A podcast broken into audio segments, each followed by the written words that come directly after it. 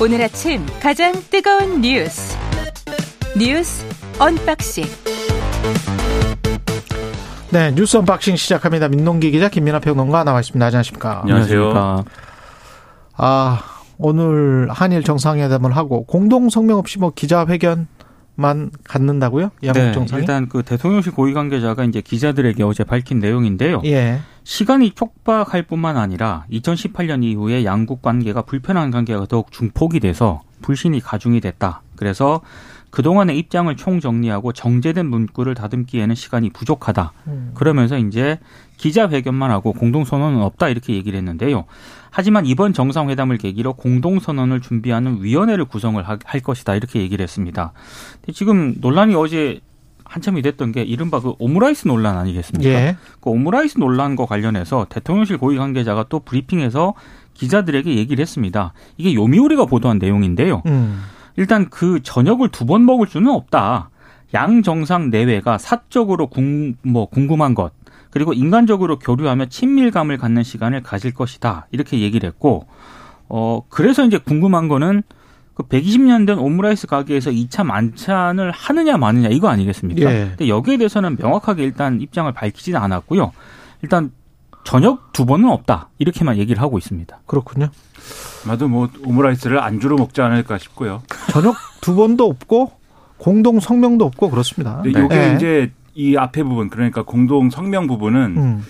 어 지금 이제 공동 선언, 공동 성명, 그 다음에 이제 공동 기자회견 뭐 이렇게 층위를 나눠볼 수가 있을 것인데 아. 일단 공동 선언이라는 거는 과거에 이제 김대중 오부치 선언 이런 형태로 네. 양국의 어떤 포괄적인 여러 가지 사안에 대해서 어 가장 이제 어떤 뭐랄까 상위의 층위에 그러한 음. 합의에 이르는 어떤 입장 발표를 얘기하는 건데 아마도 어 우리 정부는 그 정도 수준까지도 기대를 했을 거예요 아마 근데 그건 어쨌든 뭐 이 준비 과정에서도 이제 현실성이 없다는 결론에 이르는 것 같고 그러면 최소한 이 공동 성명, 그러니까 이번 정상회담을 통해서 양국 정상이 이러한 점에 합의했다라고 공통의 문서를 발표하는 거, 요거는 기대를 그래도 여전히 해볼 만 했는데 이게 되려면은 이 이번 정상회담의 핵심 의제에 대해서 양국 간의 합의가 그러니까 돼야 됩니다. 하- 어떻게 하겠다라는 게 그 합의라는 거는 결국 이 일본 정부가 과거사 문제에 대해서 어떤 입장을 표명하는 것인지 그리고 어 강제동원 이제 이 전범 기업들 가해 기업들 그러니까 피고 기업들이 어떤 형식으로 이제 배상 책임을 지는 것인지에 대해서 오늘 당장 뭐 이 집행하겠다는 아니더라도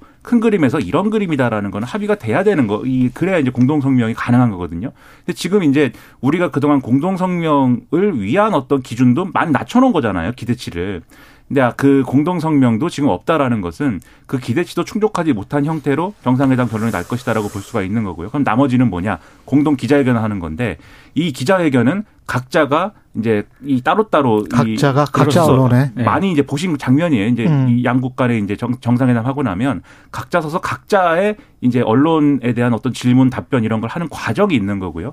이 과정에 만약에 두 사람의 인식이 다르거나 하는 경우 그런 이례적인 경우도 있습니다. 그래서 과거에 이제 이명박 정부 시절에 이명박 대통령이랑 미국의 이제 부시 대통령이랑 이 파병 뭐 이런 문제에 대해서 논의를 했다 안 했다 가지고 양국 정상의 인식차가 드러난 경우도 있거든요. 그러니까 이런 경우가 있는 것처럼 그 정도의 인식을 같이 하고 합의를 같이 한 형태는 아닌 거다 공동 기자회견이 그래서 이 수준일 것이다라고 예, 예상을 할 수가 있다는 거죠. 요미우리 신문과의 인터뷰가 무려 아홉 면이에요. 예. 그러니까 어제 이제 인터뷰 내용도 공개를 했고요. 이제 한일 정상회담 내용까지 포함해서 아홉 개 면인데 예. 이건 매우 이례적인 지면 배치입니다. 근데 윤석열 대통령이 한 내용이 인터뷰한 내용이 상당히 좀 논란을 불러 일으키고 있습니다. 일단 제3자 변제라는 정부 해법 있지 않습니까? 예.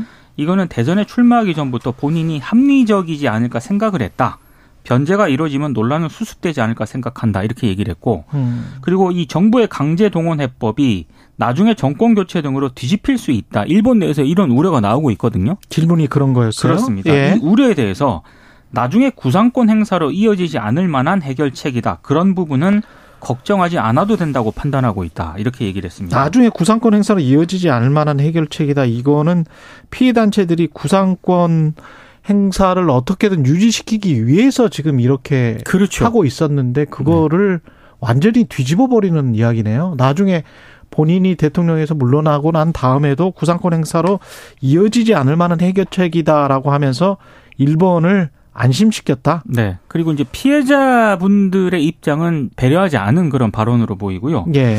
더 어제 논란을 일으켰던 그런 발언이 있는데 지금 일본이 북한, 중국과 같은 주변국의 미사일 기지를 직접 타격하는 이른바 반격 능력 보유 방침을 밝히지 않았습니까? 음. 근데 이것과 관련해서 윤 대통령이 북한의 중거리 미사일이 일본 열도를 통과하는 상황에서 일본의 조치를 충분히 이해하고 있다. 이렇게 얘기를 했습니다.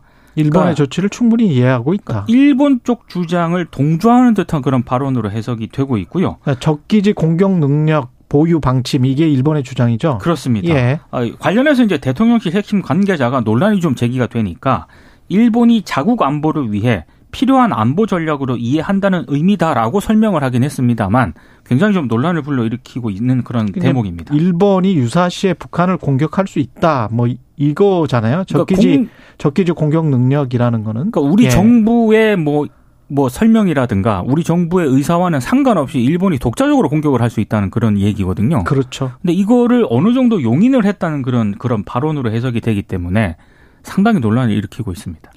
그러니까 이게 지금 말씀하신 내용 중에 이제 어, 이 구상권 행사와 관련돼서는 윤석열 대통령, 윤석열 정권이 그 다음 정권에서 이 재단에서 구상권 행사하는 것까지 뭐 다 규정할 수는 없는 거고 적어도 자기 임기 내, 대통령 임기 내에는 구상권 행사가 없다는 거를 지금 이 일본 언론과의 인터뷰를 통해서 일본에 약속해 준 셈이 지금 된, 그렇죠. 거, 된 거죠. 근데 저는 이게 어, 이게 만약에 그런 방침이 정부에 있다고 해도 그것은 말하지 않는 방침이어야 되는 것이지 그 뭐 이거를 이렇게 일본 언론을 통해서 약속을 해주는 방식으로 대통령이 발언을 하는 것은 매우 위험한 방식이다라고 생각이 되고요. 그리고 구상권 행사를 안 하겠다라는 걸 명시적으로 이렇게 해버리면 이게 제3자 변제가 맞느냐 이 의문이 커지거든요. 그렇죠. 제3자 변제라는 건 남의 남이 갚아줘야 될 빚을 내가 대신 그렇죠. 갚아주고 나중에 내가 여기한테 이 돈을 받겠다 이건데 돈을 받을, 받을 의사가 없다라고 하는데 그게 어떻게 제3자 변제입니까? 그러니까 지금 일본 외무상은 강제 동원이 없었다라고 하는 거잖아요. 그렇죠. 그리고. 예. 기업은 그 주장에 따라서 우리는 원래 빚이 애초에 없는데 왜 당신들이 대신 갚는다고 하냐 이런 것이고 음. 피해자들은 우리는 그렇게 해서 빚을 대신 받을 생각이 없다 이런 거 그러니까 이상하지 이상한 얘기가 되는 거거든요. 그런 점에서 이제 이런 얘기를 할 필요 없었는데 이런 얘기를 한 것은 상당히 이제 문제가 될 수밖에 없는 것이고 그리고 적기지 반경 능력에 대한 것도 이거는 일본의 헌법이 있습니다. 그 평화헌법 8조에 보면 어쨌든 이 전수방위 원칙이라는 게 성립이 돼 있는 거잖아요. 공격을 받아야지 거기에 대해서 방어의 일환으로서 군사력을 사용할 수 있는 것이지 이걸 뭐 다른 국가를 먼저 이렇게 선제적으로 이렇게 공격을 하거나 그럴 수는 없는 것인데 그러다 보니까 일본 내에서도 이것은 논란이 있어요. 이 정, 이 기시다 정부 그리고 더 이전으로 가면은 아베 신조 정부 때부터 이게 적기지 반격 능력이라는 게 예를 들면 북한이 미사일을 발사할 것 같다. 그 미사일이 일본에 떨어질 것으로 예상된다.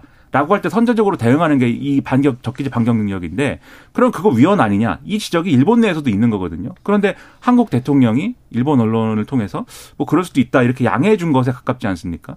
그런 것도 사실은 이 적합한 어떤 방식인가 의문이고 요미우리 신문이 아홉 개 면에 걸쳐서 이 인터뷰를 실은 것도 그러니까 일본 총리 인터뷰에도 아홉 개 면에 싣지는 않습니다. 그러니까 근데 하물며 한국 대통령을 인터뷰했는데 아홉 개 면에 실었다는 것은 일본의 굉장히 우호적인 발언이고 굉장히 여러모로 도움이 되는 발언이라고 지금 해석을 하고 있는 거예요. 그리고 일본 신문 중에서도 이제 여미우리가 한국으로 따지면 조선일보 같은 그렇죠. 겁니다. 그러니까 우파 예. 신문이고 부수가 예. 제일 많고 부수가 제일 많고 최대 부수를 발행하고 그렇죠. 있는 신문. 예. 조선일보 같다고 생각하시면 될 것 같습니다. 이념적으로는 근데 또 산케이만큼은 아닌데 음. 하여튼 그 바로 왼쪽에 있는 그러니까 아주 이제 완전히 극우적인 것까지는 아니겠지만 그게 우파 신문이에요. 그렇죠. 예. 우파적인 신문인데 아사히가 또 있기 때문에 그렇죠. 예. 그런 논조까지 감안을 해보면 이 윤석열 대통령의 인터뷰 내용이 내용을 어떻게 봐야 되느냐 이 점에 있어서 판단이 가능할 것이다라고 보고 음, 마지막으로 일본 언론하고는 이렇게 많이 인터뷰를 해서 많은 것들을 대통령이 설명을 해줬는데 음. 한국 언론은 이렇게 안 했어요 지금. 그러니까 이 한국 언론들의 실린 지적이나 이런 걸 보면 오히려 일본 언론을 통해서 얻은 정보나 이런 것들이 훨씬 많죠. 그렇죠. 그렇죠. 있다는 지적을 하고 있거든요. 한국 언론과도 인터뷰에서 이것을 설명을 해줘야 된다고 저는 봅니다. 0614님은 일본의 완전한 면죄부를 고개 숙여주는 모양새. 김재영님은 이 대통령이 어느 나라 대통령인지 모르겠습니다. 이런 이야기를 하셨는데 KBS 뉴스에도 일본 언론의 지금 어, 이해, 이해, 이 해석이 나왔는데 일본 언론은 윤석열 대통령이 배상을 주문한 대법원 판결과 아, 한일 청구권 협정에 모순이 있다는 인식을 드러냈다며 해결 의지를 밝혔다고 전했다. 한일 청구권 협정과 지난번 2018년 대법원 판결과 모순이 있다는 인식은 일본 사람들 그리고 일본 정부의 그동안의 주장이었는데 일본 언론은 윤석열 대통령이 거의 비슷한 인식을 갖고 있는 것 아니냐. 근데 요미우리도 그렇게 해석을 했다는 거죠. 그 부분에 예. 대해서 질문을 했거든요. 예. 근데 거기에 대해서 윤 대통령의 대답은 음. 모순이 있긴 있는데 예. 그 모순을 조화롭게 해결하는 게 정치 지도자의 책무다. 그러니까 본인이 조화롭게 해결을 하겠다. 뭐 이런 의지거든요. 근데 이게 조화롭게 해결하겠다라고 하는 게 어떻게 다른 쪽으로 해석을 하면 한국 대법원 판결을 정면으로 부정하는 걸 수도 해석이 된- 되는 대목이잖아요. 그러니까 대법원 판결이 맞느냐 틀리냐 예. 이것은 법학자들은 논의할 수 있는 주제라고 봅니다. 아카데믹한 차원에서 그렇죠. 이 판결의 의미는 무엇이고 법적으로 국제법적으로 어떤 의미냐 논의할 수 있겠지만 이건 어쨌든 행정부의 수장인 대통령의 위치에 있는 그렇죠. 것이고 그렇죠. 예. 윤석열 대통령은 대통령의 입장에서 지금 발언을 한 거거든요. 그렇다면 정치 이 정치적인 측면에서 조화롭게 해결하는 건 중요한데 우리의 해결책이라는 거는 2018년 대법원의 판결 범위 내에서 있어야 되는 거지 않습니까? 행정부가 내놓은 해법이라는 것은 그렇죠. 예. 그런데 지금 이, 이 제3자 변제라는 이 방식에 대해서는 그렇지 않은 것이다라는 지적이 있는 것이고 그 일본이 주장해온 한, 한일 청구권 협정 1965년 이후로 모든 사안이 다 끝났다라는 그쪽의 해석과 주장에 더 가까운 해석, 훨씬 더 가까운 해석을 지금 대통령이 그러니까 일- 하고 있는 것 같습니다. 일본 예. 쪽의 주장에 한국의 대통령이 어느 정도 동조했다라는 해석이 가능한 그러니까 대법원 대목이죠. 판결은 이 사안이 청구권 협정의 범준에 들어가지 않는다고 보는 게 판결의 결론이에요. 그러면 음. 요 부분 요 안에 있어야 되는데 우리 해법은 이 발언은 그렇지 않은 발언이다. 그래서 논란이 되는 거죠. 전두환 손자 전우원 씨 확인됐고요. 신원은 전씨 일가의 비리를 폭로를 했습니다. 굉장히 많은 내용을 폭로했고 어제 또 네. 유튜브 동영상 라이브도 하더라고요. 연희동 저택에 이순자 씨가 골프 치는 영상도 나오고 그 그러더라고요. 인스타그램에도 올린 그런 예. 영상인데 아무튼 몇 가지 내용을 소개를 해드리면 자신의 할아버지, 그러니까 전두환 씨가 학살자라고 생각을 한다. 나라를 지킨 영웅이 아니라 범죄자일 뿐이다. 이렇게 얘기를 했고요. 그리고 이제 본인의 그 아버지 있지 않습니까? 전두환 씨 아들인 전재용 씨에 대한 글도 올렸는데 이 전재용 씨는 미국 시민권자가 되기 위해 법적 절차를 밟고 있다. 법 감시망을 벗어나기 위해서 전도사라는 사기 행각을 벌이며 지내고 있다라고 주장을 했습니다. 그리고 자신의 작은 아버지이자 전두환 씨의 셋째 아들인 전재만 씨에 대해서도요. 어, 지금 현재 캘리포니아 나파밸리에서 와이너리 운영하고 있는데 이건 알려진 내용이지 않습니까? 그렇죠. 이 와이너리는 정말 천문학적인 돈을 가진 자가 아니고서는 들어갈 수 없는 사업 분야다. 검은 돈의 냄새가 난다. 이렇게 주장을 했습니다. 실제로 뉴스타파에서 조세드 피처의 전재국 씨였죠. 그렇죠. 예, 예. 전재국 씨의 조세대 피처의 계좌가 있다는 거는 밝혀진 적이 있고 네. 그게 뭐 한 어떤 조세대 피처의 회사를 털어서 나온 그 자료이기 때문에 전 세계에는 수- 수천 개, 수만 개 조세대 피처 회사들이 있기 때문에 어느 곳에 또 다른 어떤 돈이 있는지는 알 수가 없습니다. 또 일부 언론들이 예. 이, 이 나파밸리를 직접 가보기도 했는데 음. 마치 이제 그러니까 무슨 뭐 와인을 만드는 무슨 공장이 아니라 엄청난 그 땅을 그렇죠. 와이너리 농장이거든요. 근데 마치 요새처럼 이렇게 운영이 되고 있다라고 또 보도를 하기도 했고 어제 유튜브 생방송에서는요. 그 할머니께서 그러니까 얘기하는 게 이순자 씨 얘기하는 것 같은데 연희동 자택에서 일하는 아주머니들의 계좌로 학자금을 지원을 해줬다. 아. 그리고 어머니가 그러니까 친어머니입니다. 여기서 얘기하는 예. 거는 그 자신의 친어머니가 연희동 자택금고 안에 엄청난 비자금이 있다고 했다고 주장을 하기도 했습니다. 그러니까 이게 이제 지금 뭐 전재용 씨는 아들이 이제 어떠한 아프다. 그렇죠. 아프다라고 표현을 했는데 아니 근데 이틀 전에 본인의 병원 기록이랄지 이런 걸 보여주면서 네. 지금은 다 나았다 이렇게 또 이야기를 했어요. 그거- 혹시 이런 주장이 올까봐 그렇습니다. 이틀 전에 이미 유튜브를 찍어놨더라고요. 네. 그렇죠. 네. 그래서 전재용 씨 등은 어쨌든 정신과적인 문제가 있다라고 지금 주장을 하는 건데 여기서 중요한 거는 지금 말씀하셨듯이 뭐 이분의 어떤 이 정신 건강의 상태가 핵심이 아니라 이게 어떤 의미로든지 이렇게 발언한 것들 그리고 주장한 것들이 사실관계가 맞습니다. 맞는 거냐 그렇죠. 요거를 확인해야 되는 거거든요. 예. 근데 지금 앞서 말씀하셨듯이 와이너리라든가 이런 것들은 거기에 인- 존재하는 거는 언론 취재를 보면은 사실인 것 같아요. 음. 그러면 이런 부분들에서 앞으로 언론이 취재나 이런 것들을 통해서 계속해서 검증해 가면서 파악을 해야 되는 거고 거기서 위법한 사실들이 있다는 것이 확인이 어느 정도 우리가 감, 감안할 수 있을 정도까지 나오면 그때는 이제 수사라든가 이런 것들이 또 분명히 이루어져야 되는 것이고 새로 드러난 어떤 범법 행위에 대해서는 책임지는 방향으로 또 가야 되는 거죠. 음. 그렇게 책임질 되는 수가 없습니다. 이미 지금 사망을 했기 때문에 그리고 그렇죠. 그러니까 제- 그 부분이 아니라 요 후손들이 예. 지금 추가적인 범법 행위를 하고 있다면 아 추가적인 법법 그렇죠. 그런 부분은 이제 책임을 물어야 되는 것이기 때문에 음. 이걸 그냥 한낱 어떤 사람 이상한 사람이 무슨 주장을 했다라고 얘기하고 넘어갈 수는 없는 문제라는 거죠. 이게 핵심은 굉장히- 추징을 더 할 수 있느냐 없느냐인 것 같은데. 근데 굉장히 예. 구체적으로 얘기를 했잖아요. 예. 뭐 일하는 자, 자택에서 일하는 뭐 아주머니 계좌로 학자금을 지원했다. 뭐 채권 얘기도 나오거든요. 채권을 그렇죠. 뭐 현금화했다. 이런 얘기가 굉장히 구체적으로 나왔기 때문에 음. 의지만 있으면은 충분히 저는 가능한 대목이라고 생각합니다. 검찰이 좀 해보세요. 그렇습니다. 이런 거 네. 하라고 지금 검사들이 있는 건데 네. 추징을 그때 제대로 했으면 되는데 수십 년 동안 봐준 거 아니에요? 음. 검찰도 그렇고 법원도 그렇고 네. 뭐 아니면 아니면 말고 네. 언론들도 더 노력을 네, 했으면 좋겠습니다. 네. 예.